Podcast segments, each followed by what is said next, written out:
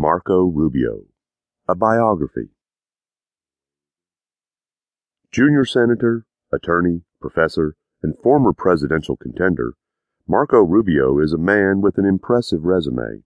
Born Marco Antonio Rubio on May 28, 1971, in Miami, Florida, Rubio is the son of Cuban immigrants Mario Rubio Reina and Oriales Rubio Neye Garcia.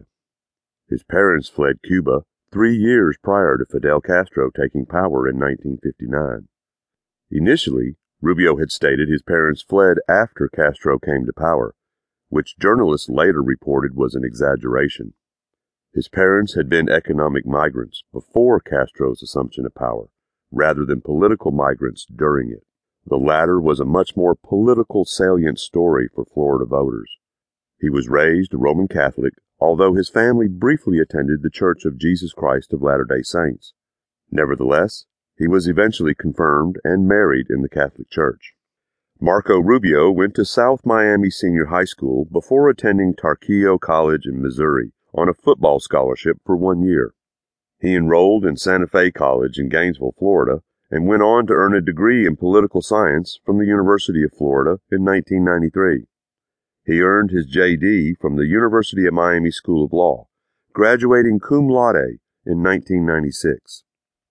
During his time at law school, he interned for Ileana Ros-Lehtinen, a U.S. representative. This would be one of many experiences with politics, including his time working on Bob Dole's presidential campaign in 1996. In 1998, at the age of 26, Rubio won a seat in local government, becoming a city commissioner for West Miami. In 2000, he was elected to the Florida House of Representatives. His entry into the Florida House of Representatives was thanks to a special election called at the end of 1999. It was almost guaranteed that the seat would go to a Republican, leaving Rubio with the task of winning the party nomination. He narrowly beat TV and radio reporter Angel Zayon, who was very popular within Florida's Cuban community. He snagged the seat from Democratic contender Anastasia Garcia with a large majority in early 2000. He held the position for close to nine years. Rubio was reelected in late 2000, in 2002, 2004, and 2006. In three out of four of those elections, he ran unopposed with the only challenge occurring in 2004.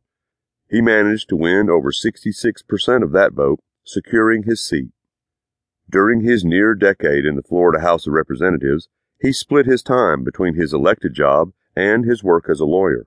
Finally, on April 13, 2015, Rubio announced his intentions to run in the 2016 presidential election.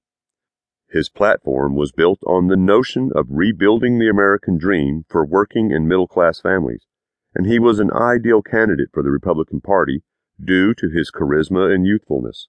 Observers have also noted that his Cuban American working class background, which aligned well with his platform, lent sincerity to his campaign in the eyes of voters. Despite positive views on his chances, Rubio had remained consistently behind frontrunners Donald Trump and Ted Cruz.